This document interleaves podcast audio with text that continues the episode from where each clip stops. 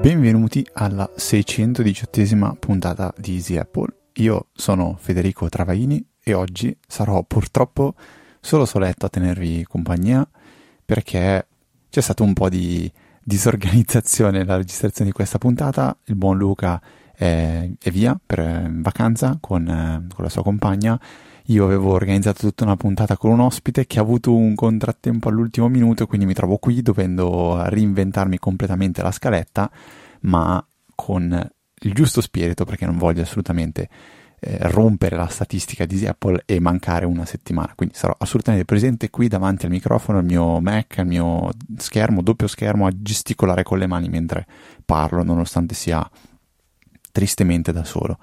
Vorrei innanzitutto ringraziare tutti quelli che hanno reso possibile anche questa puntata, eh, sono Nicola Bisceglie, Davide Tinti, Nicola Gabriele D, Edenio Rosati, Roberto Esposito, Massimo e Vittorio V.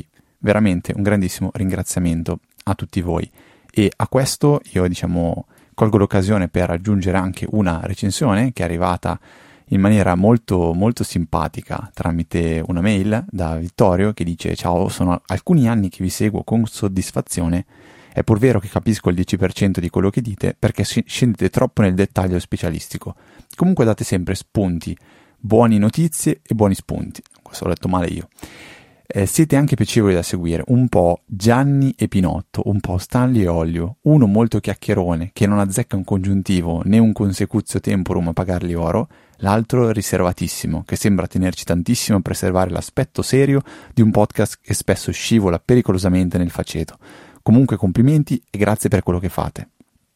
Ho donato, quindi ciao mamma, ovunque tu sia l'ho voluta leggere perché mi è piaciuto molto questo eh, descriverci in maniera così reale, perché effettivamente ehm, i, i, la mia dialettica un po' incartata, la riservatezza di Luca, il podcast che ogni tanto cerca rischia di scivolare. Mi è piaciuto moltissimo, quindi volevo ringraziare Vittorio leggendo quello che lui ci ha, ci ha scritto. Dopodiché direi che ci possiamo lanciare in questa puntata alcune cose di cui vi vorrei parlare e eh, la, prima, la prima cosa è quella di affrontare una domanda che è arrivata tramite mail eh, dal, dal, buon Davide, che sostanzialmente dice di avere alcune difficoltà nell'utilizzo dell'App Store perché è un terreno molto poco eh, delineato e secondo me ha ragionissima. Cosa significa poco delineato? Che quando si va a fare una ricerca i primi risultati sono difficilmente quelli che si sta cercando. Si fa fatica a trovare una buona applicazione. Dice lui, se cerco podcast difficilmente vado a trovare Overcast o Customatic, così come se cerco altre, altre parole chiave è probabile che trovo della sporcizia, delle cose che non sono quelle belle applicazioni che dovrebbero risalire in cima. Quindi dice come faccio a cercare le applicazioni? Beh, allora quando l'App Store era iniziato eh, quindi parliamo di 15 anni fa praticamente era tutto molto più semplice, le applicazioni erano meno, non dico che si conoscevano tutte, ma quasi. E poi c'erano delle applicazioni a cui ci si appoggiava una sto provando a ricordarmela in questo momento, era sostanzialmente l'App Store, ma si poteva navigare tramite web, c'erano le recensioni, c'erano i prezzi, c'erano i link, gli aggiornamenti, ci si poteva anche iscrivere a uh, una, una, determinata applicazione e ricevere via mail gli aggiornamenti quando venivano rilasciati con il changelog, quando ancora esistevano i, i changelog, non come, non so se avete notato, fa WhatsApp adesso che nei changelog lascia 4-5 righe bianche, così anche quando uno scorre la pagina degli aggiornamenti sembra che non ci sia niente, deve eh, aprire la tendina e vedere di più e poi riesce a leggere che cosa è stato modificato. Quindi diciamo che l'App Store è effettivamente un po', un po incasinato. Mi, mi, viene in mente qualcosa tipo... Ehm, no, no, no, mi, mi, confondo con un'altra cosa App Stories che è il podcast di Vidici. E a proposito di Vidici, questo è il secondo consiglio che, che mi sento di darti, cioè per andare alla ricerca di queste belle applicazioni bisogna avere le fonti giuste. Le fonti giuste possono essere feed RSS di siti di cui ci si fida. Tu usi NetNewsWire, quindi un'applicazione che dici che è fantastica e sicuramente eh, con NetNewsWire puoi andare alla ricerca di, ehm, di, di, belle applicazioni in due maniere. Una è quella di andare a iscriversi a dei feed RSS, uno di questi può essere assolutamente Mac Stories, credo che sia il primo che mi viene da consigliare per ehm, per, diciamo, per quanto faccia da filtro solo per bellissime applicazioni. Poi un altro sito che a me piace, ma molto meno ricco di contenuti e molto più specifico, si chiama The Suite Setup. Ehm, dove vengono a volte fatte delle selezioni, tipo la migliore applicazione per fare la determinata cosa, c'è una spiegazione di magari i primi 2, 3, 4 ehm, applicazioni per, per, di questa tipologia, spiegando pro e contro, eh, cose belle, cose brutte, qual è poi la loro l'applicazione scelta. Quindi questa è una, è, una, è una, modalità e poi la seconda secondo me è proprio quella di andare a cercare all'interno dei siti quindi se voglio cercare un'applicazione come nel tuo caso che ci stai chiedendo di un'applicazione che faccia da sveglia io quello che andrei a fare è proprio andare su Mac Stories e da, da lì and- eh, trovare provare a trovare un risultato che può soddisfarmi. Ehm, quindi o vai su Mac Stories e cerchi, oppure la seconda, ehm, la seconda opzione di ricerca all'interno di un sito che io sponsorizzo sempre è quella di utilizzare Google. Penso fa- funzioni anche con altri motori di ricerca, ma io uso Google, quindi con Google vi dico che funziona. Si scrive una sintassi che è questa. Eh, site, scritto site, come il sito in inglese, due punti, poi si scrive macstories.net quindi il sito di MacStories, spazio, dopodiché si fa una ricerca. In questa maniera la ricerca viene limitata solo all'interno del sito di MacStories. È un consiglio che spesso e volentieri noi ripetiamo qui su Easy Apple e vedo usare veramente da pochissima gente. E, ehm, è veramente qualcosa di, di, invece di potentissimo perché eh, proprio, mette proprio dei paletti importanti a, a Google per quando fa la ricerca eh, e se sto cercando un'informazione che è contenuta all'interno di un sito sono sicuro di trovarla. Ti dico un altro, un altro, così, un altro suggerimento che mi viene da farti è quello di provare a chiedere a ChatGPT. Quindi provare a chiedere a ChatGPT qual è un'applicazione per la sveglia che eh, possa soddisfare le tue richieste, magari specificando anche quali sono le tue richieste. Sono curioso di sapere se, ehm, se, se troverai qualcosa di interessante. Quarto, quarto ho perso il conto. Consiglio ovviamente quello di ascoltare Easy Apple, ma già lo fai perché noi ne parliamo spesso di applicazioni e servizi che possono essere interessanti, quindi questa è un altro, un'altra fonte di informazione. E ehm, c'era un quinto, ma non, non, me lo ricordo assolutamente più, mi è, mi è totalmente sfuggito mentre, mentre stavo, stavo, pensando. Ah, eccolo qua, sì, ecco, mi è venuto in mente quello più importante. Il quinto è i nostri ascoltatori. Quindi la, la, la richiesta di Davide, io vorrei girarla a tutti voi adesso vi dico esattamente quello di cui ha bisogno Davide, dice ehm, delle feature molto base tra le quali l'aumento graduale del volume, scegliere un mio MP3 da far suonare, la funzione salta domani senza dover disattivare del tutto la sveglia e non sarebbe male avere le previsioni meteo lette da Siri, dal Siri di turno, ma posso farne a meno. Allora, di queste cose si possono un pochettino sistemare. L'aumento graduale del volume lo fa già in automatico l'applicazione sveglia col, col sonno, con la, con la funzione sonno, quindi non la sveglia pura dell'iPhone, ma quella modalità dove tu gli dici a che ore vuoi andare a letto, a che ore vuoi svegliarti, quanto vuoi dormire sostanzialmente e lui ti, ti, ti propone una sveglia. Que- già questo tipo di sveglia ti assicuro che è incrementale, quindi piano piano sale il volume.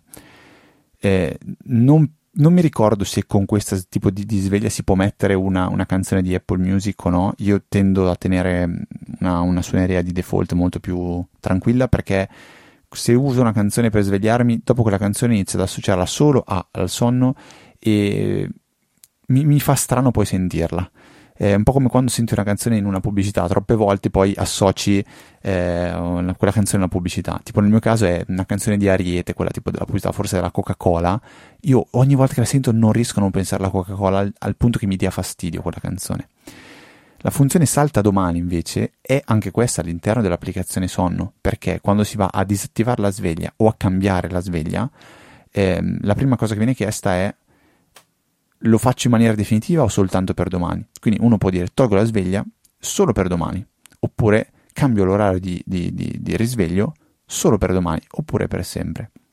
Le previsioni meteo, eh, no, queste diciamo che eh, io personalmente non, non le guardo, le, le, ricevevo prima tramite Mailbrew. Mailbrew, che metterò nelle note della puntata, è un servizio che aveva sviluppato tra l'altro un, un, degli amici nostri eh, che poi è stato venduto e oggi io credo sia però in un limbo perché ehm, Mailbrew è un servizio, se andate a recuperare una puntata in cui ne abbiamo parlato cercando sul nostro sito, è, una, è un servizio tramite il quale si può creare una newsletter personalizzata. La newsletter va a pescare contenuti da diverse fonti, diversi siti. Eh, due di queste fonti più importanti, a mio parere, erano Twitter e Reddit. Visto il cambio delle, delle policy prima di Twitter e poi di Reddit, che è uno degli argomenti di cui vorrei parlare in questa puntata, Mailbrew, eh, la mia personale, è, arriva completamente vuota, solo con in cima il meteo della giornata. Quindi io il meteo lo, lo andavo a leggere così e un'alternativa altrimenti può essere quella di utilizzare if this then that, quindi IFTTT è un'applicazione, eh, un servizio anche web che esiste da veramente tanto tempo e noi, io e Luca siamo stati dei precursori nell'usarlo, permette di eh, mettere delle regole if this, se succede questo, then that, allora fai quest'altro. E una molto, molto popolare, forse la più famosa di if this and that, è quella di mandarmi una mail o una notifica se domani piove. Quindi ricordati di prendere l'ombrello. E quindi potrebbe essere che ehm, spezzettando un po' le tue richieste riesci a fare quasi tutto. Spero di averti risposto, però ricordo agli ascoltatori che aspettiamo la, ehm, la vostra il vostro consiglio, quali applicazioni utilizzate per, um, per, per la sveglia. Ecco. Ho parlato prima un secondo di Reddit e vorrei entrare un attimo in questo argomento che eh, sta avendo un impatto importantissimo su Reddit negli ultimi, nelle ultime settimane, nell'ultimo mese. Praticamente Reddit ha deciso di cambiare quelli che erano i prezzi delle, delle, proprie API pubbliche, quindi diciamo quei servizi tramite i quali applica- altre applicazioni, altri servizi possono andare a recuperare i dati da Reddit. Hanno fatto un cambio un po' come aveva fatto Twitter, rendendo impossibile praticamente creare o, o continuare a ehm, tenere in piedi un'applicazione. Il titolo di un, di, un, di un post che ha pubblicato lo sviluppatore di Apollo, Apollo è l'applicazione più usata in assoluto su, eh, per Reddit, ha, ha ehm, fatto due conti e con le nuove policy Apollo, lo sviluppatore, avrebbe dovuto pagare a Reddit 20 milioni di dollari all'anno per poter funzionare. Quindi era diventato praticamente insostenibile, a meno di non chiedere ai, agli, ascol- a, agli utenti una cifra abbastanza importante e eh, dovendo a quel punto lì anche o ridurre in maniera drastica l'utilizzo dell'applicazione gratuita, della versione gratuita, o addirittura eliminarla. Quindi ha deciso piuttosto di chiudere l'applicazione, di, di terminarla. E questo è stato la goccia che ha fatto traboccare il vaso perché Reddit in questo momento è in, praticamente in sciopero.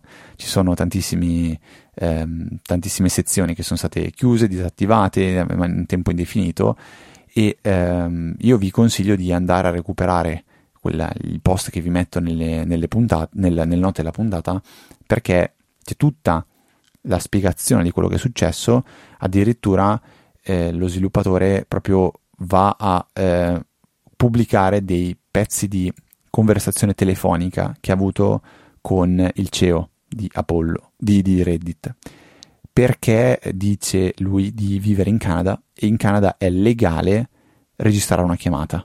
Eh, basta che uno dei due della conversazione, basta che una persona all'interno della conversazione sia in Canada e in Canada diventa legale, legale registrare la chiamata. Questo mi sembra una cosa di un po' strana perché se non lo so, mi, mi sembra un po' pazzesca, però funziona così e quindi è interessante andare eh, anche in profondità per ehm, capire che cosa sta succedendo a Reddit, che a mio parere è una delle fonti più interessanti di informazioni che ci sono su internet per eh, trovare risposte alle domande, per eh, essere anche aggiornati informati, ma anche per rilassarsi un attimo. Si trovano tante, eh, tante, tante, tante, pagine dove eh, ci si può anche soltanto rilassare, cose che onestamente non saprei dove altro andare a cercare. Faccio un esempio abbastanza strano di un subreddit che seguo quando mi capita, si chiama Nature is Metal, cioè è un po' come dire la natura è cruda e ci sono dei, dei piccolissimi filmati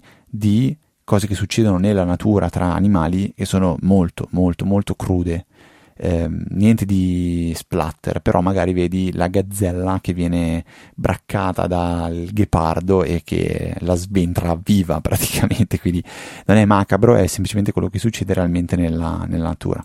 Cose del genere non saprei assolutamente dove andare a trovarle, o comunque dei flussi che sono monotematici e ehm, di, di qualità ehm, ce ne sono tantissimi di, di, di, di, subreddit, potrei stare qua a leggervi tutti quelli che, quelli che seguo e faremo probabilmente una puntata soltanto così. Quindi è un, è un tema da tenere molto, molto sott'occhio. Spero che la situazione si, si risolva in qualche modo perché perdere reddito o comunque ehm, far sì che succeda qualcosa come è successo a Twitter, quindi la creazione di Mastodon, a mio parere crea un po' di un po' di entropia, nel senso che poi si iniziano a spezzare le cose, quindi forse è per il meglio, nel senso che un domani ringrazieremo che Twitter ha fatto quel che ha fatto perché Mastodon diventerà molto meglio di, o qualcos'altro diventerà molto meglio di, e potrebbe succedere la stessa cosa a Reddit, cioè che nasca un nuovo Reddit in maniera eh, più, più, open, più sulle, sulle filosofie di, del, del Fediverso, e chissà che cosa, cosa potrà succedere. Non lo so. Proseguo con un aggiornamento mh, di un'applicazione, di un servizio che eh, è stato recensito, comunque è stato ehm, spiegato, è stato consigliato qui su, ehm, su, su Easy Apple eh, diverse volte, è un po' di nicchia, però può avere la sua utilità. Si chiama Uptime Kuma ed è una, un servizio che serve a, a monitorare quando eh, delle, delle, pagine web o degli altri servizi web o anche locali so, vanno offline. Aveva un difetto Uptime Kuma che hanno risolto da qualche mese. Il difetto era quello di non avere la possibilità di disattivare le notifiche in una certa fascia oraria. Faccio un esempio, vogliamo avere un dispositivo un, un, dispositivo che si riavvia periodicamente durante l'arco della giornata, della settimana o del mese, quindi un, un, qualcosa che è pianificato. Per esempio, non so, tutte le domeniche voi riavviate il vostro server di casa o qualsiasi altra cosa. Ecco, in quel caso lì Uptime come ogni volta mandava notifica, cioè il tuo server è down, il tuo dispositivo è down e poi è tornato up e, ed era fastidioso perché andava un po' a vanificare quella che è l'utilità di Uptime Kuma, cioè notificami solo quando c'è veramente bisogno. Bene, con uno degli ultimi aggiornamenti hanno introdotto quella che si chiama Maintenance Mode. La Maintenance Mode permette di de- definire quali sono dei pattern eh, durante il quale l'utilizzo delle notifiche viene totalmente disattivato. Quindi si può dire che il, il tal dispositivo in una fascia oraria si può usare un cron job per esempio quindi il cron job è classico degli, dei, dei, diciamo dei, dell'ambiente Linux per definire un, un'attività da fare in maniera ricorsiva utilizzando cinque diversi parametri che sono i minuti, le ore, i giorni assoluti, eh, i mesi e i giorni della settimana. Quindi si può dire tutti i venerdì di tutti i mesi o tutti i venerdì di marzo o tutti i giorni da marzo a giugno o tutti, mar- tutti i giorni alle 12.45 eh, di, vabbè pot- potete capire si può combinare qualsiasi cosa e dire poi per quanto tempo questa manutenzione dura quindi voi sapete che starà in manutenzione 45 minuti, dite che in 45 minuti quel, quel dispositivo sarà in modalità maintenance, quindi qualsiasi tipo di notifica non vi arriverà. Al termine della maintenance, se il vostro dispositivo sarà online, ehm, non, non, non riceverete nulla, qualora dovesse risultare offline, riceverete la notifica dicendo guarda che questo dispositivo è offline. Quindi una funzione che io trovo veramente molto molto molto comoda. A proposito di, eh, di, di, questi, di, questi, servizi, c'è un qualcosa che a mio parere ha, ha proprio preso, eh, preso, non dico possesso, ma ha preso un ruolo fondamentale all'interno della, del, del, mio quotidiano, ehm, che è il Synology. Synology non vorrei dilungarmi troppo perché ne parliamo veramente tantissimo, però la domanda che mi viene fatta più spesso da voi è non so se mi serve veramente. È difficile ovviamente per noi rispondere perché dovremmo sapere che cosa vi serve veramente, a partire dal fatto che quello che vi serve veramente probabilmente non è un NAS, non è un telefono, non è un computer, ma sono tante altre cose. Quindi nulla di tutto questo vi serve veramente, a meno che non stiamo parlando di lavoro. A quel punto lì allora potrebbe realmente servirvi. È, è, difficile quindi capire veramente se una persona serve il Synology o serve il, il NAS. Quello che posso consigliarvi è che se vi piace eh, non dico neanche tanto smanettare, ma vi piace l'idea di avere qualcosa su cui poter costruire, qualcosa di semplice che comprate, accendete e funziona, Synology nel mio caso è stato quello che mi ha aperto veramente a tante possibilità in maniera anche semplice, perché inizialmente prima di tutto avevo comprato un mini PC su cui ho installato Proxmox, che è un gestore di macchine virtuali, e da lì ho iniziato a costruirci sopra. E quello è da smanettoni, secondo me, cioè quello è, è complicato, quello non saprei neanche da dove partire senza l'aiuto di Luca. Con un Synology si tratta veramente di comprarlo, inserire gli hard disk, fare la procedura guidata di avvio e poi da lì poterci costruire sopra. Costruire sopra che cosa, dite voi?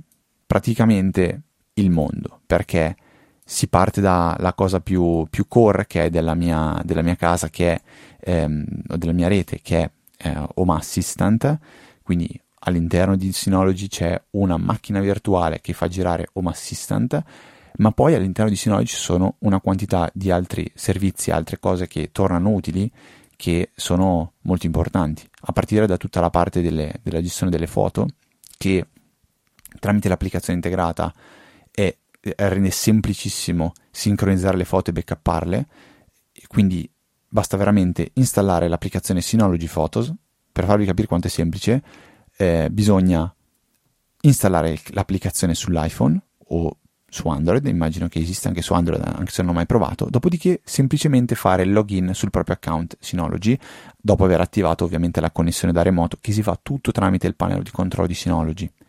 A questo punto le foto vengono backuppate direttamente lì nella vostra cartella utente e avrete a disposizione tutte le informazioni che avete anche sull'iPhone, tranne ovviamente i volti che verranno comunque creati da Synology e potrete gestirli anche da lì, ma la, l'applicazione permette di vedere la, la data in cui sono scatte, state scattate le foto e è possibile anche utilizzare la mappa per poterle rivedere. Nel mio caso ho t- tutte le foto sul Synology, non ho tutte le foto sulla, eh, sulla libreria del cloud. Quindi quando mi capita di trovare qualcosa anche mo- di molto datato, vado su Synology e lo trovo. E l'altra cosa bella è che questo è un investimento non soltanto per voi, ma anche per tutta la vostra famiglia, perché dovete avere la zia, il cugino, il fratello, l'amico, qualcuno comunque di familiare, parente stretto che non è in grado di gestire il backup o avete voglia comunque di dargli una mano, beh, basta che gli installate questa applicazione, glielo configurate sul, su, che punti al vostro Synology e finito. Saprete che queste persone avranno sempre un backup delle loro foto sulla vostra macchina. Ovviamente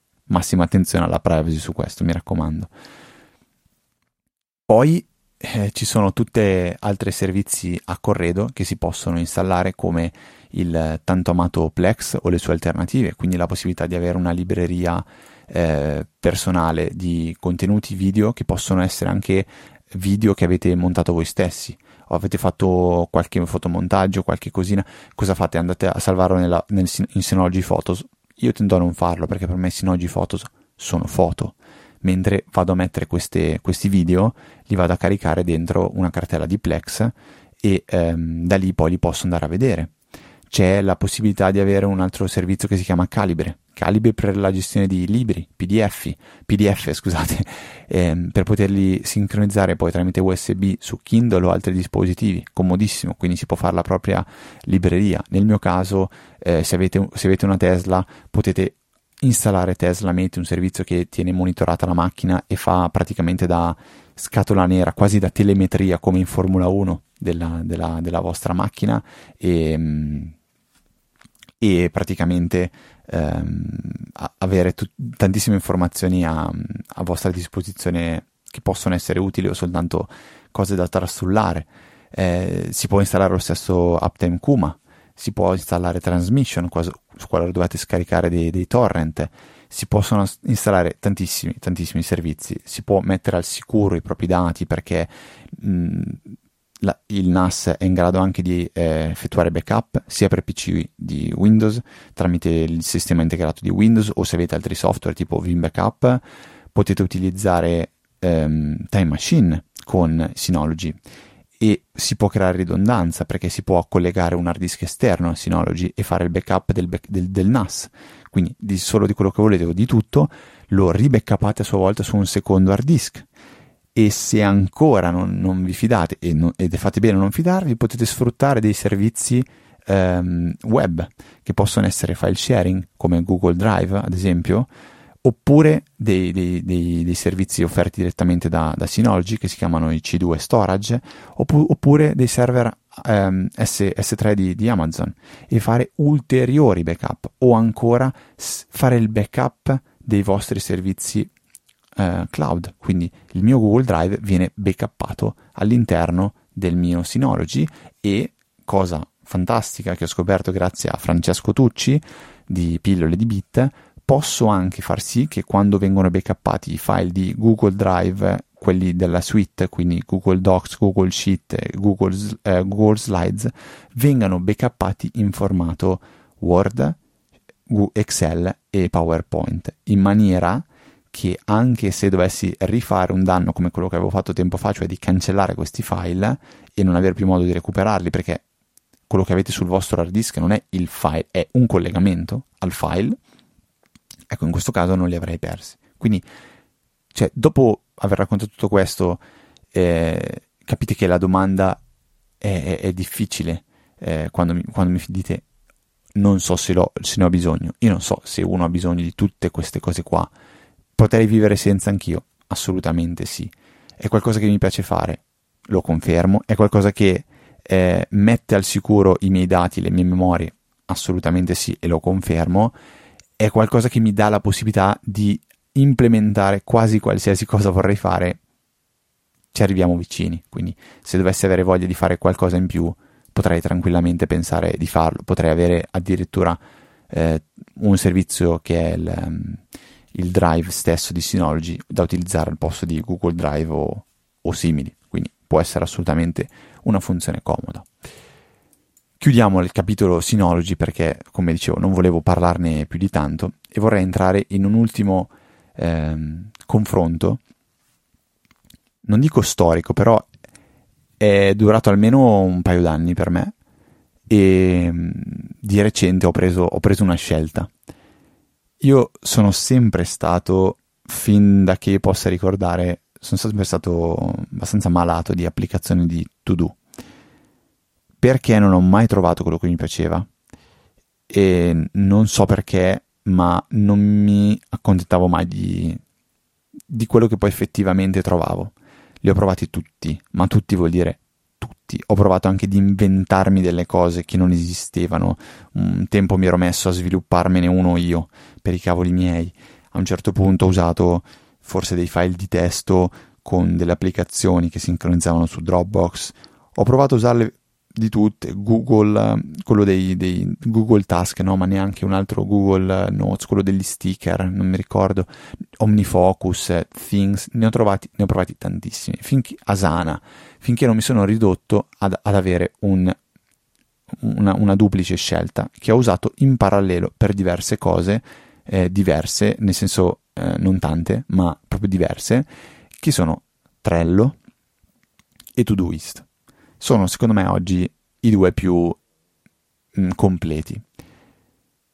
Ho usato pertanto entrambi i dispositivi, entrambi i software. Todoist è quello principale per me, è sempre stato quello che ho usato personale e a lavoro per le mie cose che interessano a me.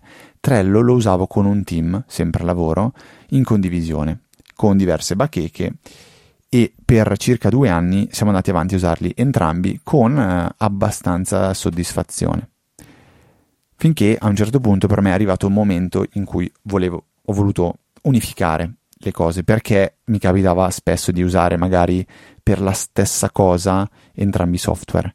Perché me li segnavo da una parte io perché Todoist lo uso proprio come eh, una cosa passatemi il termine no brain cioè senza pensarci, io qualsiasi cosa capita l'assegno in Todoist, ma proprio io penso che inserirò dentro Todoist eh, boh, 20-25 task ogni giorno, perché anche se so che è una cosa che devo fare tra 5 minuti, io so che può capitare che in quei 5 minuti tra magari essere in giro e sedermi al computer può essere che mi dimentico perché nel frattempo incroci qualcuno, allora viene fuori qualcos'altro e allora io per sicurezza mi scrivo veramente tutto e ehm, è diventato un automatismo proprio eh, che, che, non mi accorgo neanche più che succede. Cioè, anche mentre sto parlando con qualcuno, ah sì sì faccio questo, io tiro fuori il telefono, me lo segno al volo e lo tengo lì.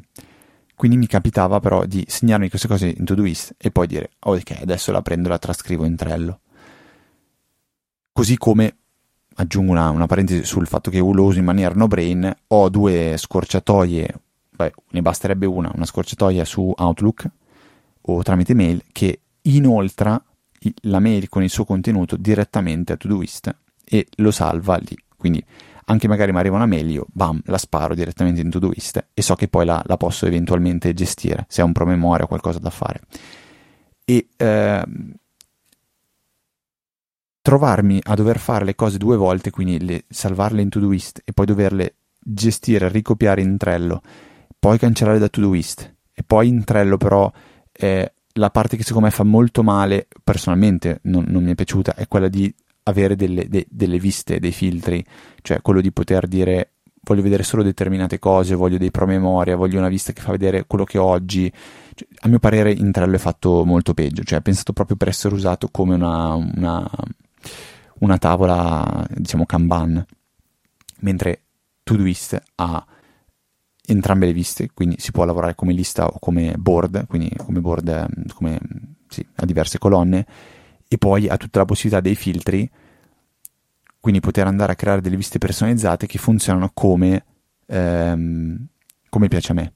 E su questa nota, se le avete mai provate, sapete che non sono banali da creare, perché eh, la sintassi bisogna beccarla giusta, non c'è nessuna procedura guidata per crearla, al massimo bisogna andare a leggere l'help e dall'help poi capire come scrivere la sintassi e scriverla. E o la scrivi giusta e funziona, o la scrivi sbagliata anche di, una, di un carattere e lui non ti mostra niente.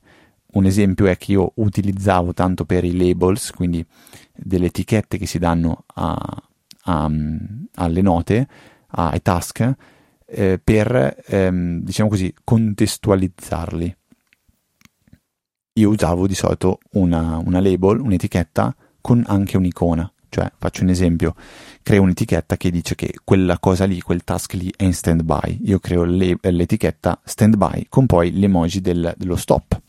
Ecco, quando vado a creare poi un filtro, è necessario che io inserisca anche questo, questa emoji di stop all'interno del filtro, altrimenti se voglio vedere le cose che sono in standby non le posso vedere.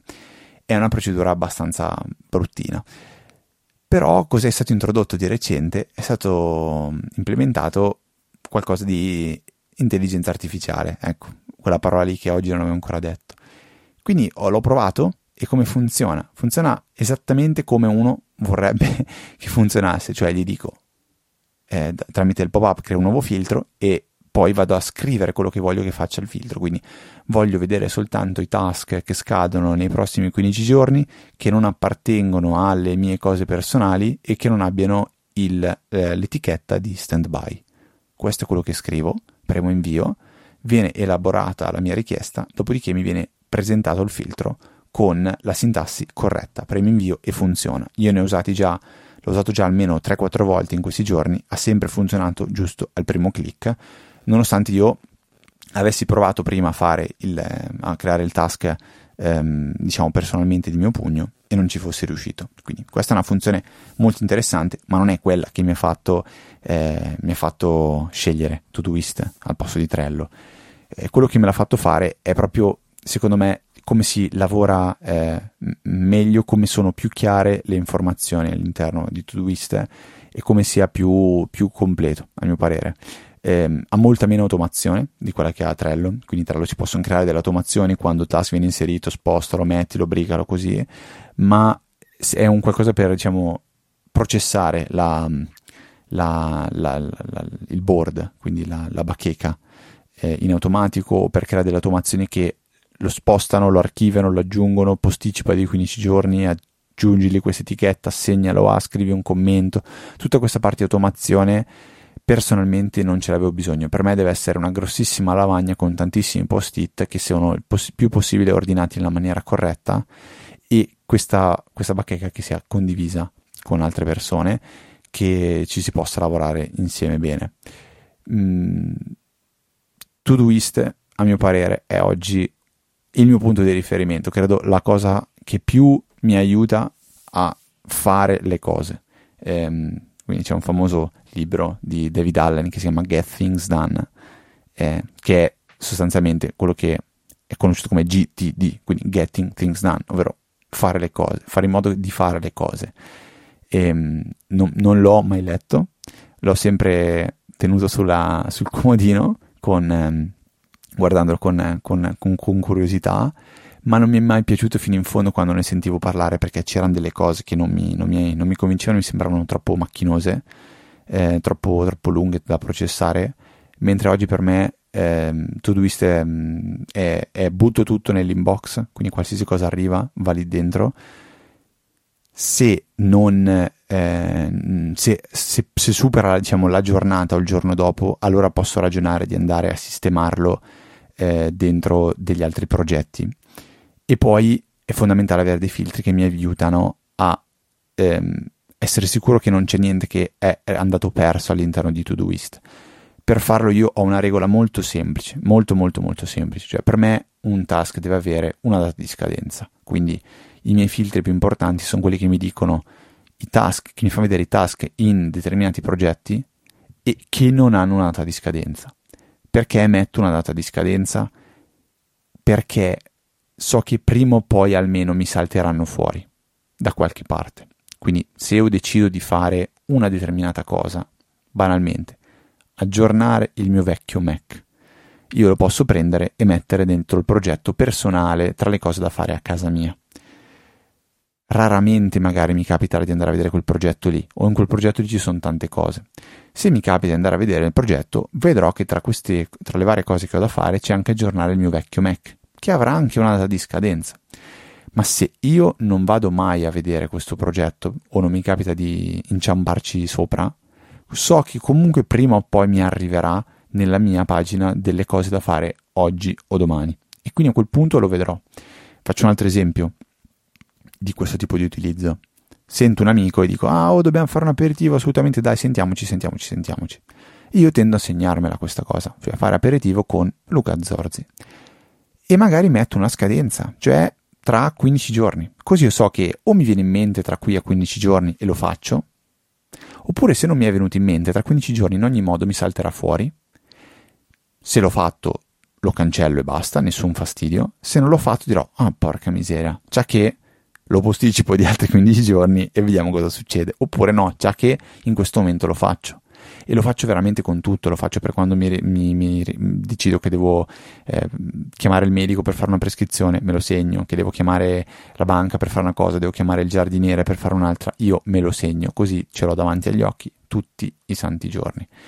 E eh, questo è il più grande consiglio secondo me che mi sento dare oggi di, a tutti voi, cioè che siate studenti, che siate mh, casalinghe, che siate casalinghi, che siete dirigenti, che siate imprenditori, operai, impiegati, cioè adesso non voglio stare qua a elencare tutti, però un'applicazione come Todoist che è gratuita, eh, perché il piano gratuito permette già di fare tantissime cose. Io con la pagamento perché eh, primo sapete come la penso, cioè mi piace supportare qualcosa che per me è fondamentale, il prezzo è veramente irrisorio, parliamo di a memoria meno di 30 euro all'anno, quindi sono meno di 3 euro al mese e poi mi sblocca delle funzioni aggiuntive che, che mi tornano spesso comode.